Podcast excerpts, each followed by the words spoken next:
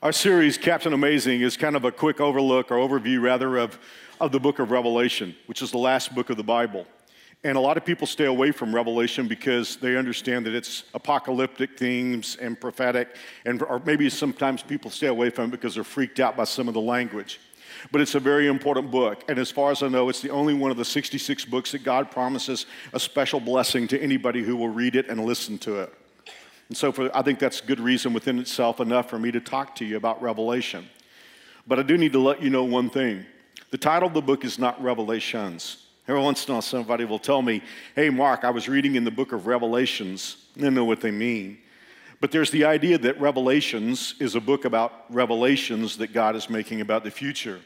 But if you look at chapter 1, verse 1, you'll find out that that's not what the title is. The title is The Revelation of Jesus Christ.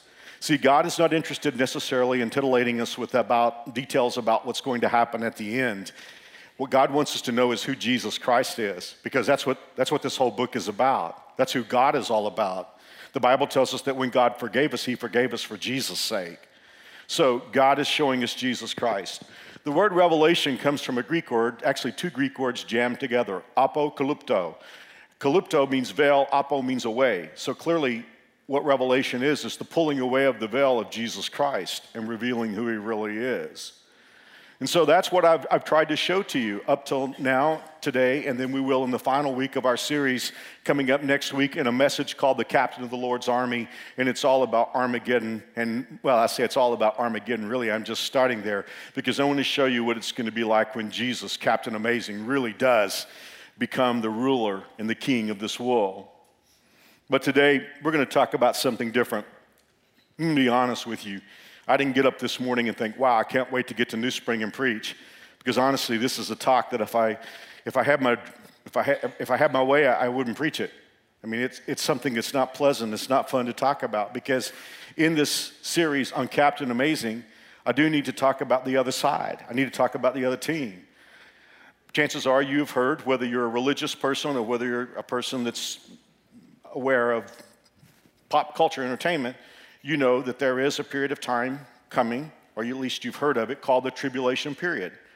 Chances are, whether you're a religious person or you've just watched movies about the Antichrist, you know that it's a period of seven years where a lot of bad things are going to happen. There's going to be a character who is a lead in this drama whose name is Antichrist, or that's how we know him today. And, and you know that it's going to be a single world government. So whether you come from a faith-based background or you come from entertainment, chance, or you come from the secular world and you've watched entertainment, chances are you know that much already. But here's what you could think. You could think, if you wanted to, that, um, that it's some sort of anomaly. It's, it's, a weird, it's a weird aberration of time, the seven year period of time. But that's not true. You must understand that the tribulation period is the culmination, it is the climactic scene of a battle that's been going on for millennia, a battle between God and Satan. To help us understand, I want to go back to a conversation 2,000 years ago between Jesus and Satan. And Satan has come to try to swindle Jesus out of, out of God's plan, just like he swindled our first parents. We call it the temptation of Jesus. Now, Satan will not be successful this time. Here is something that you must understand, though. When you look at the temptation of Jesus, Satan and Jesus know each other very well, they have history. See, Jesus did not begin in Bethlehem. John chapter 1, verse 1 tells us that he is God. In the beginning was God, and the Word was with God. The Greek word there means face to face, suggesting or denoting equality. Face to face with God, and the Word was God. And John goes on to say that nothing was made that Jesus didn't make. So, consequently, Jesus didn't begin in Bethlehem. He was God who became human. And Satan had been an angel, Lucifer, that God created, and his responsibility was to lead the other angels in worship. But as we'll see in just a few moments in a verse, he got full of himself and decided that he wanted to be God, and, God thumped him out of heaven, which is why Jesus would say when he was on the earth, I saw Satan fall like lightning from heaven. I just want you to understand that when Satan comes along to talk to Jesus, they have history with each other and they know each other. Now, I want you to hear this thing that Satan says to Jesus, not so much so that we can go into the temptation of Christ. We'll save that for another day. I want you to hear three statements that Satan makes to Jesus. See, before I get there, a lot of people ask me, if God is over, if God is supreme in the world, why do all these bad things happen? For some of you, the light is about to come on. Whether you're watching in South Auditorium, the North Auditorium, watching on television, watching online around the world, for some of you, the light is about to flicker on. Let me show you these three statements that Satan makes to Jesus, and then we'll go through each one of them. Let me read the verse. In Luke chapter 4, verse 5, the devil led him up to a high place and showed him in an instant all the kingdoms of the world. Just get comfortable with that word world. And he said to him, I will give you all their authority and splendor, for it has been given to me, and I can give it to anyone I wish. So if you worship me, it will all be yours. Now, just so that we'll clean up this idea of the temptation of Jesus, you do understand, of course, that if Jesus had bitten the fruit like our first parents did, Satan would have still been in charge of all the kingdoms of the world because Jesus would have worshiped him. And he's got a plan for another person who will do exactly this. And Jesus, of course, blew him completely off. But that's not what I want to talk to you about. I want to talk to you about the three statements that Satan makes to Jesus because, as you notice, Jesus didn't check him on any of this. Jesus didn't counter him, he didn't say you're wrong.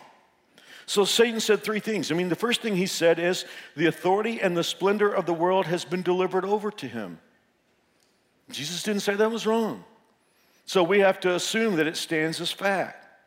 Satan says, one more time, the authority and the splendor of the world has been delivered over to me. Well, who did it? God didn't do it.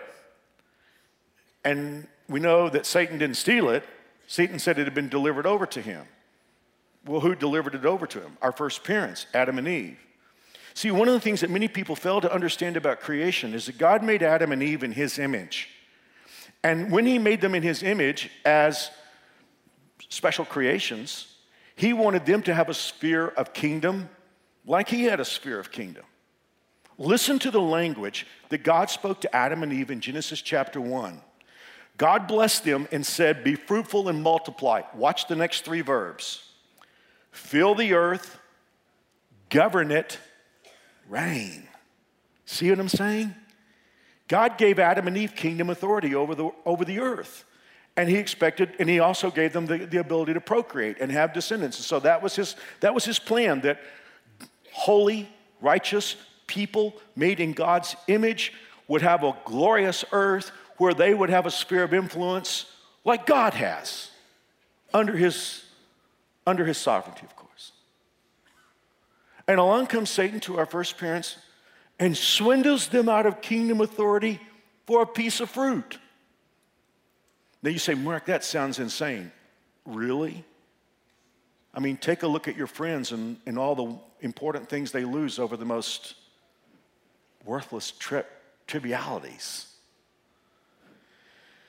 Well, at the moment that Adam and Eve joined Satan's church, and by the way, by extension, joined his doom, you know, you need, you need people every once in a while say, well, why is there a hell? The Bible's so clear on that. God made hell for Satan and his demons.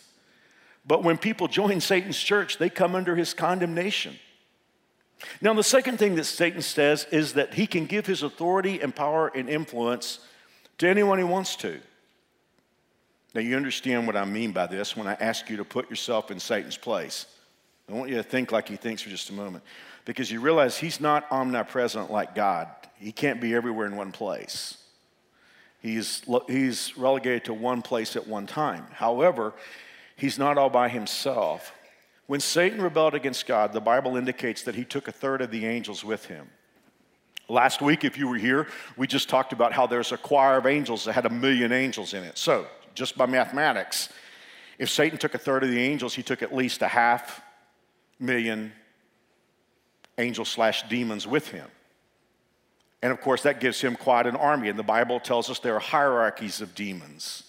So, given Satan's statement that he can give his authority, power, and influence to anyone he wants to, put yourself in his place. Where would you invest them? In the power centers, in places like media, education, politics, religion, on and on it goes. If, you want, if Satan wants to use his influence and, and turn over his influence to the places that he wants to turn over, obviously he's going to do it to the most strategic places with the most influence. Are you starting to get a feel for why the world is like it is? Let's go to the third statement. Satan uses these chips to get what he eventually wants. In the temptation of Jesus, he said what he wanted to be was worshiped. He said, If you will fall down and worship me, I will give you all of it. Game, set, match. See, Satan has wanted to be worshiped, and that's what got him in trouble with God in the first place. In the book of Isaiah, chapter 14, we're told about what happened before the world was ever created. God said, Satan said, I will ascend to the heaven, set my throne above God's stars. That's a synonym for angels there. I will preside, I will climb to the highest heavens and be like the Most High God. Well, Satan was leading all the other angels in worship. It was like, I don't know why God's getting all the props. I should have some too. And so he decided he was going to be like God, and God said, No, you're not. Thumped him out of heaven. That's why Jesus said, I saw Satan fall like lightning from heaven.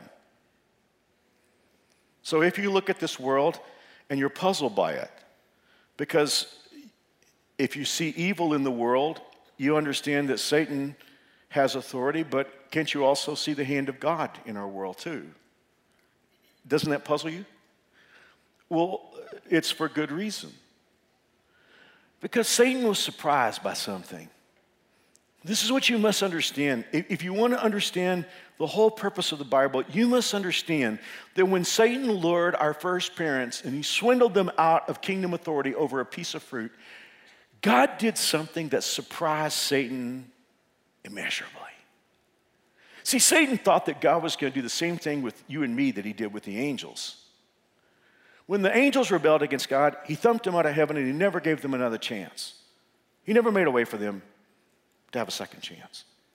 And so obviously, Satan is going after our parents at the fountainhead. He knows that God has given them the ability to procreate, so he wants to go after them because if he gets them to fall, he gets all of us to fall with them. And his idea is yeah, I got him. I got his special creation. And he's going to do just like he did with the angels. He's not going to give them a second chance. And they're going to, he's going to let them spin into a black hole and they're going to hell with me. Guys, I want to tell you something. If you look at this book, I will tell you the message of this book is God loved us too much to let us go. And God said, This isn't the end of the story.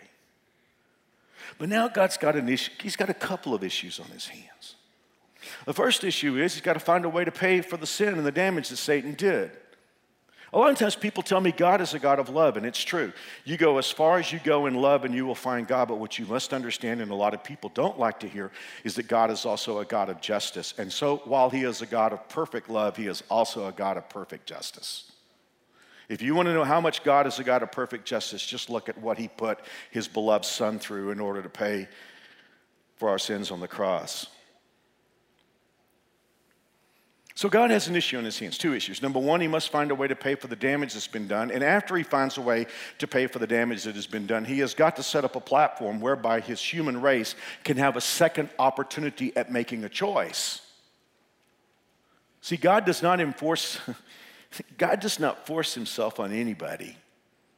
This whole thing is about choice. I mean, people ask me sometimes if God knew Adam and Eve were going to sin, why did he put a tree in a garden? You just don't understand. God doesn't want forced love, He, he always wants a choice.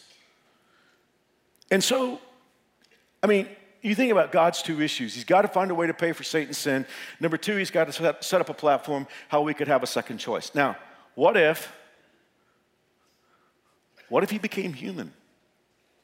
Because you and I can't pay for our sin because we're sinners, and the angels can't pay for it, and Satan's sure not going to pay for the damage he's done.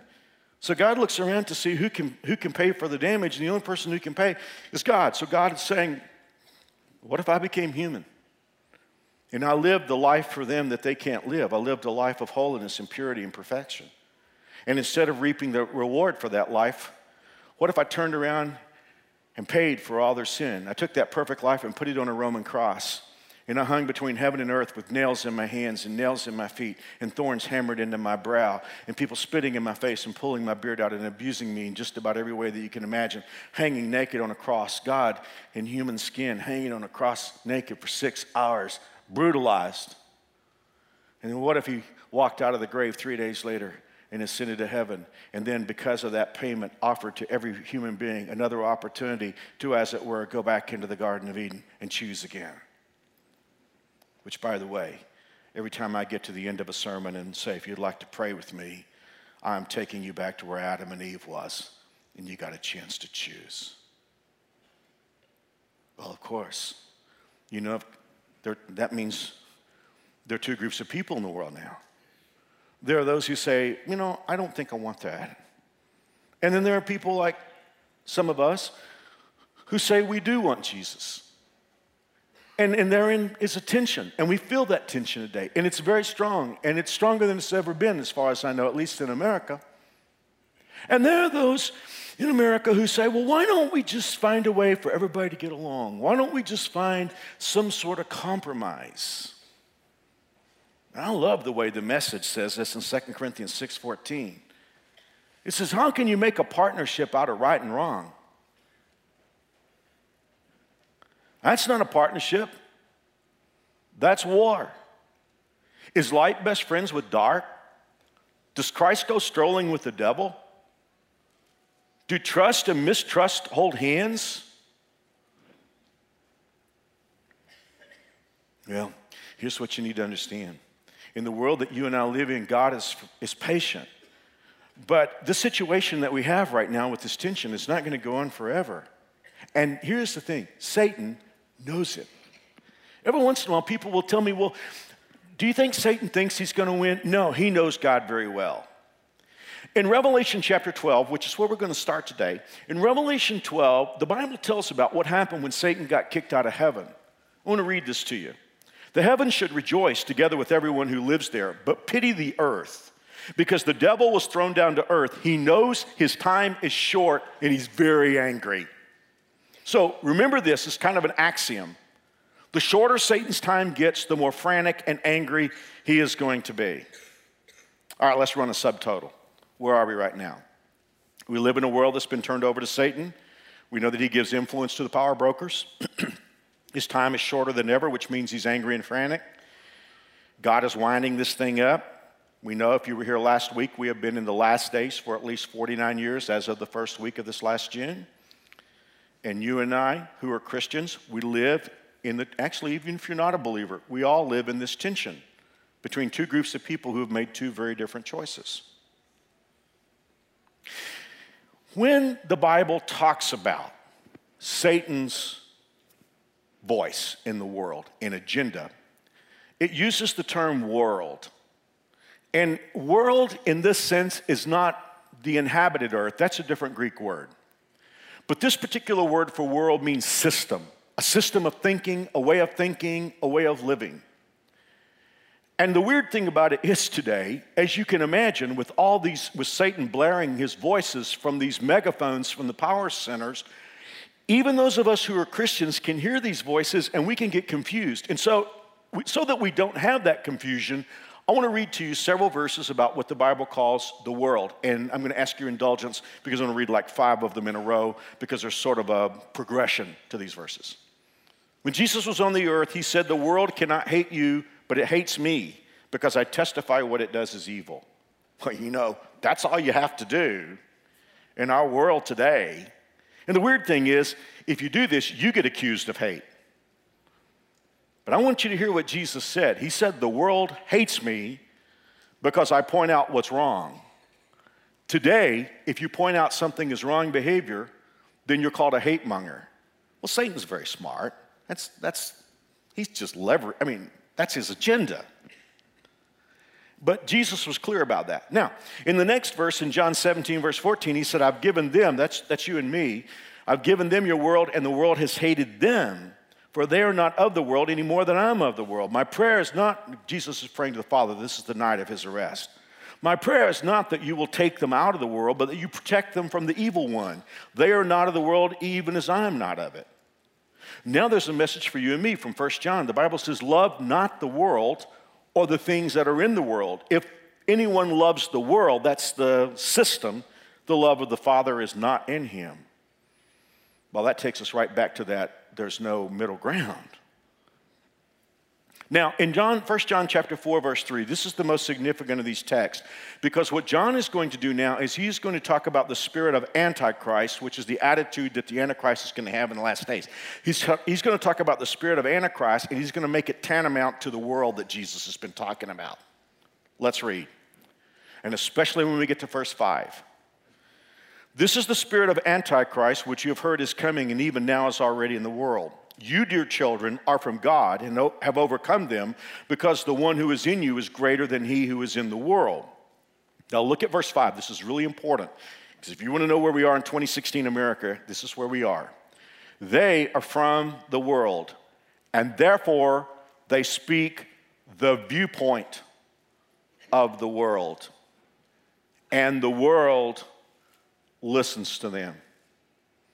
In other words, there is a spirit of antichrist, anti God in our world.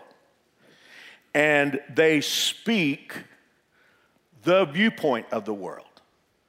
And how do you know whether you're in the world or not? Because the people in the world listen when the viewpoint of the world is spoken. Now, this is what puzzles me. And if I were smart in the ways of the world, there's probably no megachurch pastor in his right mind who would say what I'm about to say. But I'm well aware of the fact that when you come in here and I talk to you, someday I'm going to answer to God for what I'm going to say. And your soul is hanging in the balance. And you do know that when you die and you stand before God, you're not going to be standing before any of these political centers of the world where Satan's voices come from. What troubles me today is I hear people who claim to follow Jesus, but their lives are shaped by the messages of this world system. And even when they talk about their faith in Jesus, it's not this kind of faith that I read about in the Bible. It's a faith that's some kind of satanically inspired message. Philip Yancey, who's a great author, some of you read his books. We have some of them in the bookstore. But Philip Yancey talks about a woman who's a friend of his named Susan. And she was in the process of leaving her husband, actively looking for other men to meet her needs for intimacy. And when she talked to Philip Yancey, she said, You know, I pray for an hour every morning. Well, eh, can you put yourself in Philip Yancey's place? I mean, he's a pastor, and this woman has just told him she's leaving her husband because he doesn't make her happy, and she's looking to multiple men at that point for intimacy, but she says she's praying for an hour every morning. And honestly, I think Philip Yancey's question to her is really pretty gentle. He said, In your meetings with the Father, do any moral issues come up that might influence this pending decision about leaving your husband? And she bristled and she said, That sounds like the response of a white Anglo Saxon male. The father and I are into relationship, not morality. Relationship means being wholly supportive and standing alongside me, not judging. Ladies and gentlemen, that's about six inches on the other side of insanity. I have a relationship with my children when they were growing up. But I have a responsibility as a parent to say what wrong behavior is and what right behavior is. You know, the weird thing is, when I say all this, some of you are going to say, oh, I, I think she was right.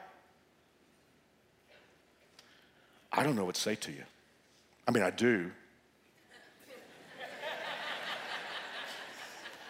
I mean, here's, here's what I would say. I would pray it's not too late for you because there are people that just reject God until God goes away. But if there's anything in you capable of listening to God, I would ask you to turn from that and come to God now.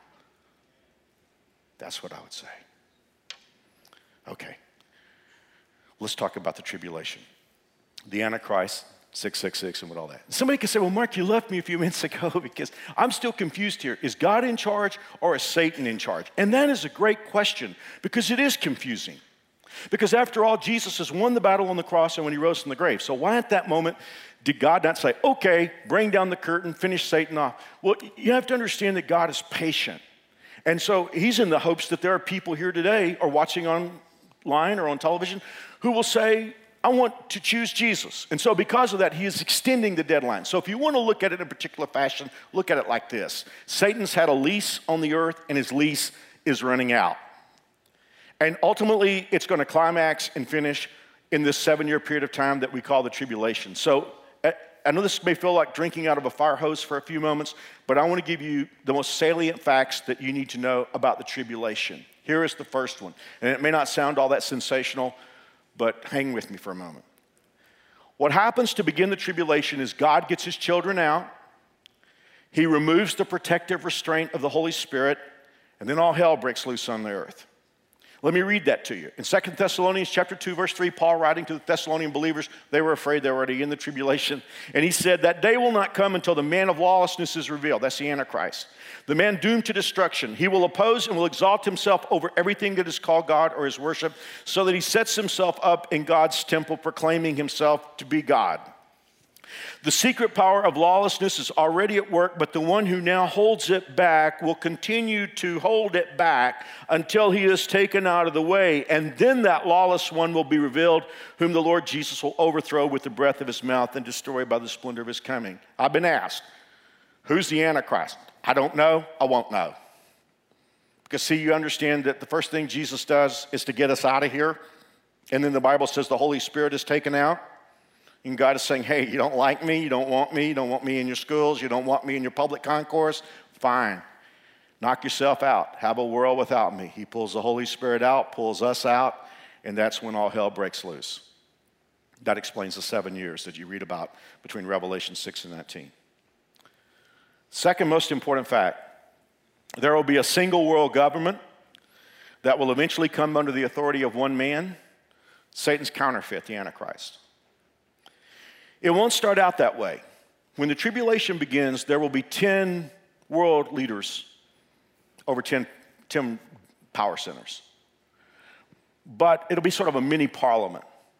But in time, all 10 of these leaders, like happened, you could see this happen in, in, um, in Germany. Adolf Hitler was not elected to, a, to be sole leader, but it just evolved to the place where he was. And that's what will happen during the Antichrist, or during the tribulation of the Antichrist. Revelation 17, verse 12 the ten horns you saw are ten kings who have not yet received a kingdom, but who for one hour will receive authority as kings along with the beast. Beast always means Antichrist. They have one purpose and will give their power and authority to the Antichrist. Um, of course, the real idea goes back here to Satan being want, wanting to be worshiped. Uh, by the way, when you read in Revelation, code speak for Satan is dragon, code speak for the Antichrist is beast. I'm going to read this verse identifying Antichrist and Satan. Here we go. Revelation 13, verse 4 they worship the devil who gave the Antichrist authority. And they worship the Antichrist, exclaiming, There's never been anything like the Antichrist. No one would dare go to war with the Antichrist. The Antichrist had a loud mouth, boastful and blasphemous. It could do anything it wanted for 42 months, which would be the last three and a half years of the tribulation. Number three, and the last thing that you need to know about the tribulation the single government during this seven year period of time will have two key components it will have a religious component and a political and economic component. Now, I'm intrigued by the fact that there are two leaders. There is the Antichrist, and it's sort of his sidekick, who is this leader of a single world religion. Why would Satan in the Antichrist want a religious leader? Well, sort of like the story of the lady of the lady in Philippians a little while ago. There are going to be people that are going to go into the tribulation that are very religious. And Satan's well cognizant of the fact that there are a lot of people who are going to need a religious impetus to worship the Antichrist. But we know that clearly from what we just read, the issue is to get them to worship Satan. And guys, I want you to please listen to me. Do you know what Satan worship is? Satan worship is not goat heads and pentagrams and vampires and drinking blood. He must get the biggest kick out of that. He must laugh all the way to the bank on that one. Satan worship is, and it has been ever since the very beginning, that right is wrong and wrong is right and that truth is a lie and a lie is truth. That is all you have to believe to be part of Satan's church. If he can get you to believe that right is wrong, the people who do right are evil, and the people who do wrong are right, you're in his church. And he really doesn't care. He doesn't care whether you're a conservative or a progressive. He doesn't, he doesn't care whether you're a member of ISIS or you're a self righteous religious fundamentalist. He doesn't care what gender you are. He didn't really care about anything as long as he can get you to believe that right is wrong and wrong is right. His MO has been the same since he proclaimed his message to the angels before he got kicked out of heaven, to Adam and Eve, and for all the years of history in the world. All he wants to get you to do to believe is to believe that right is wrong and wrong is right. And I want to tell you, we're living in a country today in which that message is getting big. You know, there's a seven year old in California, Palmdale, I think it was. His mother put a scripture verse in his lunchbox so that when he ate lunch at school, he could open up his lunch and see a scripture. And some of the kids around him asked him what he was reading. And he said, I'm reading a scripture verse. And they said, Can we see? And he showed them. And they said, Well, would you make a copy for us? His school told him that he could never do that again. And then they called the sheriff to go to his house. Now, I don't know if we have anybody from that political system in California watching, but I want to tell you something. That's not progressive, that's not liberal, it is demonic, it is satanic.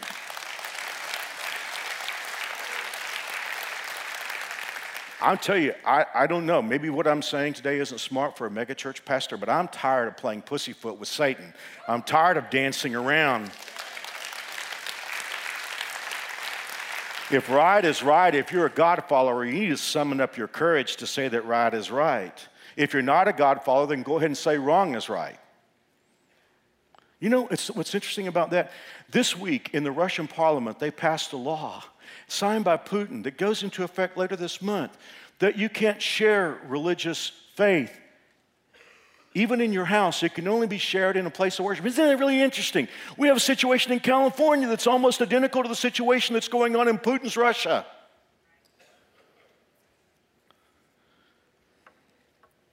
We have a situation where two Iowa churches, and you guys know everything that's going on with the restroom thing, and but these two Iowa churches, because of the Iowa, Iowa Civil Rights Commission, realize that they're in a situation where they could be in violation of the law because they suggest that men should go to men's restrooms and ladies should go to ladies' restrooms according to their biology. But beyond that, according to the Iowa Civil Rights Commission's actual language, these churches could actually be in violation by just saying something from the pulpit. Look, look at this. That could be viewed as unwelcome. I mean, look at that. That means people could come into the church with a radical agenda and they get to decide what's harassment or not. And so these two churches have filed preemptive suit to get the, jur- to get the judge and the courts to weigh into it. But the strange thing about this is, is that these legal experts, one legal expert said, well, I think churches could say what they want to say, but you know, he said the, the bathroom thing, it, I don't know. Another legal professor said, oh, it's very clear. They have to do whatever the state says about the bathrooms. And then this legal expert said, the sermons that stick to human sexuality matters pertaining to theology, she said, would probably be constitutionally protected. But she suggested that situations could arise where a preacher's remarks could cross over the line into harassment. But then again, that harassment is in the eye of the beholder or the person that doesn't like the message.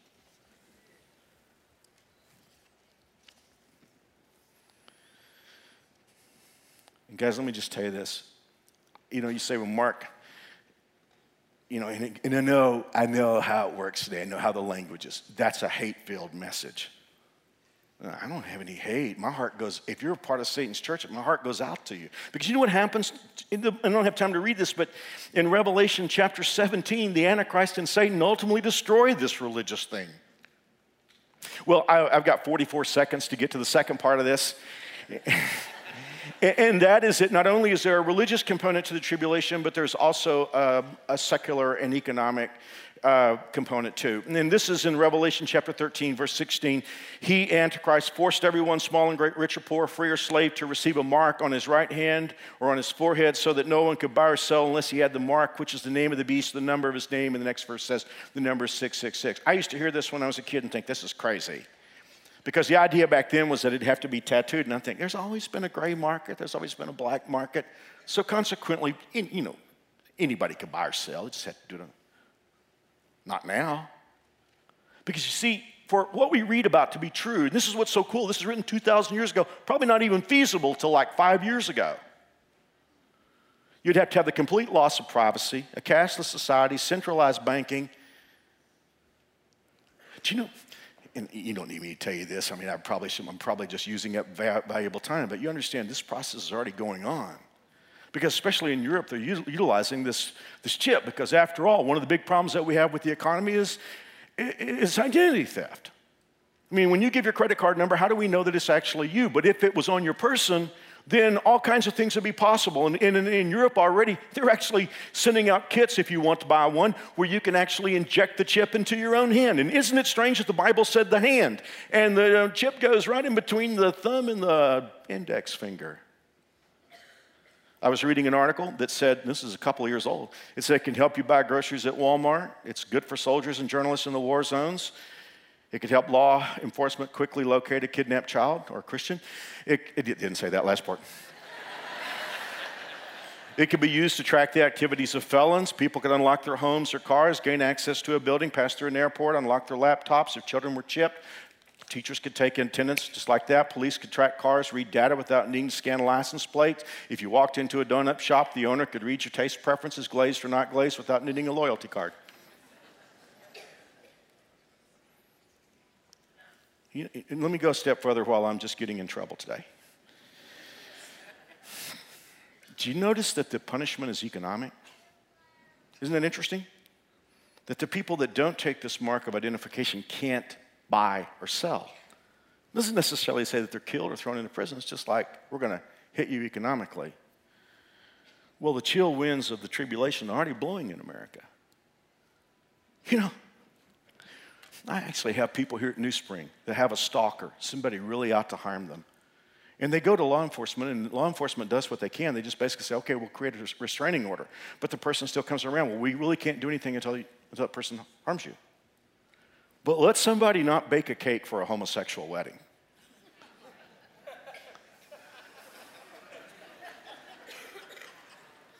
I mean, in Oregon, a couple of bakers and they, and they just said, We just don't feel comfortable doing this. $136,000. All you have to believe is that right is wrong and wrong is right. And you made your choice. And like I said earlier, somebody could say, Mark, you don't understand. Don't, don't you realize? I mean, you're pastor of a huge church, and, and don't you know that you could have people walk out and call you hateful to deliver a message like this? You know, I, I, have been popular and unpopular, and all things being equal, I'd rather be popular. But that's not what I'm afraid of. Not before last I was called. And the lady who'd just come to our church for a short time. And they said she's dying with cancer and we don't know if she's going to make it through the night. And they thought we, we weren't sure we could get a hold of you, so we offered pastors of other churches. And she said, No, I just want to talk to Mark. And thankfully, they got a hold of me and I went out to her house and walked to the back bedroom and sat down on the bed. And she knew she was going, told me she knew she was going. So I was talking to her about Jesus, and she smiled and said, God spoke to me many times through your messages. I know I'm going to heaven. I just want you to pray for my family. See, I, I really don't care a whole lot about being popular with a world system that's going down the tubes. Every week I stand here, I talk to somebody who's about to go into eternity. That's what scares me. That's what scares me. And someone could say, well, Mark, it's, it's a generational thing. You're an older guy and I'm a millennial, and we just think, like, let me tell you what you don't want to be. You don't want to be a tribulational.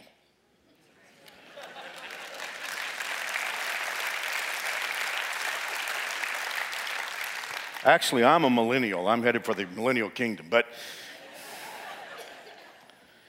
I know I've taken a lot of time this morning, but guys, you realize what God has done to set you up to have an opportunity to make a choice to choose Jesus. And I can't leave this service without giving you a chance to choose him. And you know what? You could explore Jesus and you could just walk away and say, I think the world is right. Hey, that's, that, that, that's, that's your call, and God is into letting us make our calls. But I'm talking to somebody here today who said, you know, today it all kind of clicked for me. I really got a holistic, integrated view of what's happening in the world. And I've decided I want Jesus. Well, I'm going to pray a prayer with you. And if you want to join me, you can. I'll pray it slowly so that you can repeat it. It's not the words, it's what you feel in your heart that matters. You ready? God's just looking for a big yes. Dear God, I know I'm a sinner. Can't save myself. I can never be righteous by myself. But I believe you're righteous. And I believe you're right. You're right even when you say what I do is wrong. I believe Jesus died for all my wrongdoing. And I believe he rose from the grave. I choose Jesus. In Jesus' name, amen. If you just pray with me, I have a gift I want to give you. There's a book and uh, that I wrote in a DVD and a coupon for a new Bible. Just go back to guest service. They won't hassle you or anything. Just say I pray with Mark. Thank you for being here for the most PC illiterate sermon of the year.